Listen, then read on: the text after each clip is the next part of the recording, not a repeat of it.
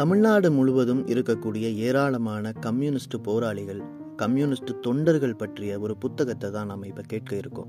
இந்த புத்தகத்தின் பெயர் களப்பணியில் கம்யூனிஸ்டுகள்.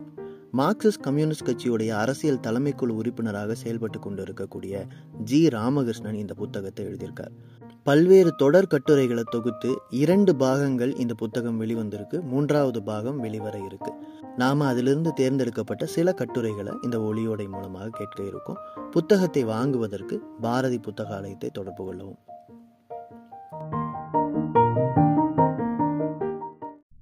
இயக்கத்தோடு இணைந்த இல்வாழ்க்கை. கம்யூனிஸ்ட் இயக்கத்தில் கணவன் மனைவி இருவருமே முழுநேர ஊழியர்களாக பணியாற்றிய, இப்போதும் பணியாற்றி கொண்டிருக்கிற இணையர்கள் பலர் உண்டு. Umanath, Baba Umanath, A K Gopalan, Susheela Gopalan, C Govindarajan, Shajadi Govindarajan, தொடர் பி ராமச்சந்திரன், ஜானகி அம்மாள், தொடர் பாரதி மோகன், குஞ்சிதம் பாரதி மோகன் என அத்தகைய இணையர்களுக்கான எடுத்துக்காட்டுகள் ஏராளமாக உள்ளன. இன்றும் அகில இந்திய அளவிலும் மாநில அளவிலும் கணவன் மனைவி ஆகிய இருவரும் முழுநேர ஊழியர்களாக கட்சியில் பல பொறுப்புகளில் பணியாற்றி கொண்டிருக்கும் பல உதாரணங்களை சொல்ல முடியும். இருவரும் இயக்க பணியாற்றுகிறார்கள் என்பது அவர்களுக்கு கட்சி அளிக்கிற சலுகை அல்ல. மாறாக குடும்பமே அர்ப்பணிப்புடன் கட்சி பணியாற்றுவது ஒரு சிறந்த முன்னுதாரணமாகும். கணவன் இயக்கத்தில் முழுநேர ஊழியராக செயல்பட மனைவி அரசு துறையில் அல்லது தனியார் நிறுவனங்களில் பணியாற்றிய உதாரணங்களும் உண்டு. அதேபோல் மனைவி முழுநேர இயக்க பணிகளில் ஈடுபட்டிருக்க கணவன் குடும்ப வருவாய்க்காக வேறு வேலைகளை செய்கிற கம்யூனிஸ்ட் இணையர்களும் இருக்கிறார்கள். நாகை மாவட்டம் மாயவரம் பகுதியை சார்ந்த தொடர் வேதவழி அதே மாவட்டத்தை சார்ந்த மறைந்த தொடர் கே ஆர் ஞானசம்பந்தத்தின் துணைவியார் இன்றும் கட்சி உறுப்பினராக இருந்து கொண்டு தன்னால் இயன்ற பணியை செய்து வருகிறார்.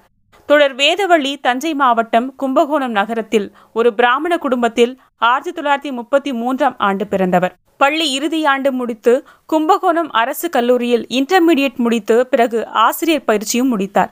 தொடர் வேதவள்ளி மாயவரம் பகுதியை சார்ந்த கட்சியின் முழுநேர ஊழியரான தொடர் கே ஆர் ஞானசம்பந்தம் ஆகிய இருவருக்கும் அக்காலத்தில் ஏற்பட்ட தொடர்பு காதலாக மலர்ந்தது.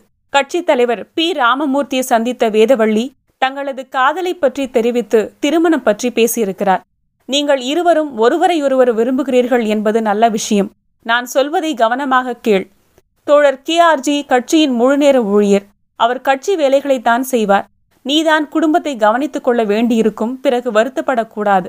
உனக்கு சம்மதம் என்றால் கட்சி உங்கள் திருமணத்தை நடத்தி வைக்கும் என தோழர் பி ஆர் கூறியிருக்கிறார். பி ஆர் சொன்னதை ஏற்றுக்கொண்டார் வேதவள்ளி. ஆயிரத்தி தொள்ளாயிரத்தி ஐம்பத்தி ஏழாம் ஆண்டு ஏப்ரல் மாதம் தோழர் மணலி கந்தசாமி வீட்டில் தோழர் ஜீவானந்தம் தலைமையில் எளிமையாக சீர்திருத்த முறையில் திருமணம் நடைபெற்றது. தோழர் காத்தமுத்து வாழ்த்துரை வழங்கியிருக்கிறார். மேலும் பல தலைவர்கள் கலந்து கொண்டார்கள். இது காதல் திருமணம் மட்டுமல்ல, சாதி மறுப்பு திருமணமும் கூட. திருமணம் நடைபெற்ற இரண்டு மாதத்தில் ஆசிரியராக ஆரம்ப பள்ளியில் வேலையில் சேர்ந்தார்.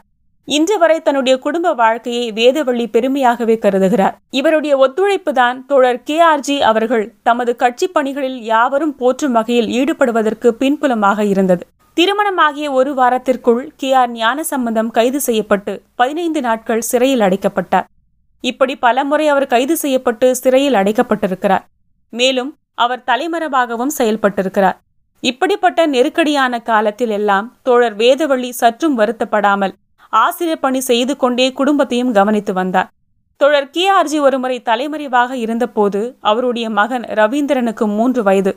அப்பா அப்பா என அழுத தனது குழந்தையை வேதவள்ளி ஒரு நாள் இரவில் குழந்தையை கூட்டி சென்று கியாஜியிடம் காட்டி வந்திருக்கிறார். இத்தகைய நெருக்கடி இருப்பதை பற்றி எப்போதும் தோழர் வேதவள்ளி கவலைப்பட்டதில்லை. கியாஜியை தேடி வரும் போலீஸ்காரர்கள் அவர் இருக்கும் இடத்தை சொல்லும்படி கெடுபிடி செய்வார்கள். எவ்வித பதட்டமும் இல்லாமல் தனக்கு தெரியாது என்று கூறிவிடுவார் வேதவள்ளி. தோழர்கள் EMS Namboodiripad, A K Gopalan, V P Chinthan, P Srinivasarao, K P Janaki Ammal, Pappa Umanath, Ko Veeraiyan, A M Gopu, Ko Bharathi மோகன் போன்ற தலைவர்கள் தங்கள் வீட்டிற்கு வந்து உணவருந்தி சென்றதை பெருமிதத்துடன் நினைவு கூறுகிறார் தோழர் வேதவள்ளி. இஎம்எஸ் வந்திருந்த போது உங்கள் திருமணம் பற்றி நீங்கள் எடுத்த முடிவு சிறப்பானது என பாராட்டியதையும் வேதவள்ளி பெருமையோடு குறிப்பிடுகிறார். கே ஆர் ஞானசம்பந்தம் மாயவரம் வட்டம் கொர்க்கை கிராமத்தில் ஒரு நடுத்தர விவசாய குடும்பத்தில் பிறந்தவர். அக்காலத்தில் ஒன்பதாம் வகுப்பு வரை படித்த தோழர் கே ஆர்ஜிக்கு ஆங்கிலம் தெரியும். சிறு வயதிலேயே அந்நிய துணி புறக்கணிப்பு போராட்டம் உள்ளிட்டு பல்வேறு சுதந்திர போராட்ட இயக்கங்களில் கலந்து கொண்டவர். ஆங்கிலேயர் ஆட்சியை எதிர்த்து மட்டுமல்ல, தரங்கம்பாடியை தனது கட்டுப்பாட்டில் வைத்திருந்த டானிஷ் டச்சு அந்நியர் ஆட்சியை எதிர்த்தும் பல போராட்டங்களில் கலந்து கொண்டு கியாஜி சிறை சென்றிருக்கிறார். சுதந்திர போராட்ட காலங்களிலும் சுதந்திரத்திற்கு பிறகும் பல போராட்டங்களில் கலந்து கொண்டு கைதாகி தொடர் கியாஜி ஐந்தரை ஆண்டுகள் சிறையில் இருந்திருக்கிறார். முதலில் காங்கிரஸ், அதன் பிறகு காங்கிரஸ் சோசியலிஸ்ட், இறுதியாக கம்யூனிஸ்ட் கட்சியில் சேர்ந்தவர். நன்னிலம், திருத்துறைப்பூண்டி போன்ற வட்டங்களில் கட்சியின் இடைக்குழு செயலாளராக செயல்பட்டவர். ஆயிரத்தி தொள்ளாயிரத்தி அறுபத்தி நான்காம் ஆண்டு மார்க்சிஸ்ட் கம்யூனிஸ்ட் கட்சி உருவான போது அதில் இணைந்தார். மார்க்சிஸ்ட் கம்யூனிஸ்ட் கட்சியின் மாநில குழுவிற்கும் தேர்வு செய்யப்பட்டார். விவசாயிகள் சங்கத்தின் மாநில தலைவராக சில ஆண்டுகள் பணியாற்றியிருக்கிறார். ஆயிரத்தி தொள்ளாயிரத்தி அறுபத்தி நான்கு முதல் எழுபத்தி ஐந்து வரையில் மார்க்சிஸ்ட் கம்யூனிஸ்ட் கட்சியின் ஒன்றுபட்ட தஞ்சை மாவட்ட செயலாளராக பணியாற்றியிருக்கிறார்.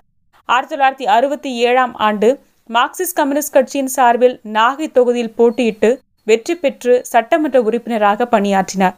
ஆயிரத்தி தொள்ளாயிரத்தி அறுபத்தி எட்டாம் ஆண்டு கொச்சியில் நடைபெற்ற கட்சியினுடைய எட்டாவது அகில இந்திய மாநாட்டிற்கு கியார்ஜியுடன் வேதவழியும் சென்றிருக்கிறார். இரண்டாம் நாள் மாநாட்டின் போதுதான் வெண்மணி வன்கொடுமை குறித்து தகவல் கிடைத்து தொடர் பி ஆர் கியார்ஜி, நாகை வட்ட செயலாளர் வி மீனாட்சி சுந்தரம் ஆகிய மூவரும் கோவை வரையில் ரயிலில் வந்து கோவையிலிருந்து காரில் வெண்மணிக்கு வந்ததையும் தான் தலைவர்களுடன் பயணம் செய்ததையும் வேதவழி நினைவு கூர்ந்தார்.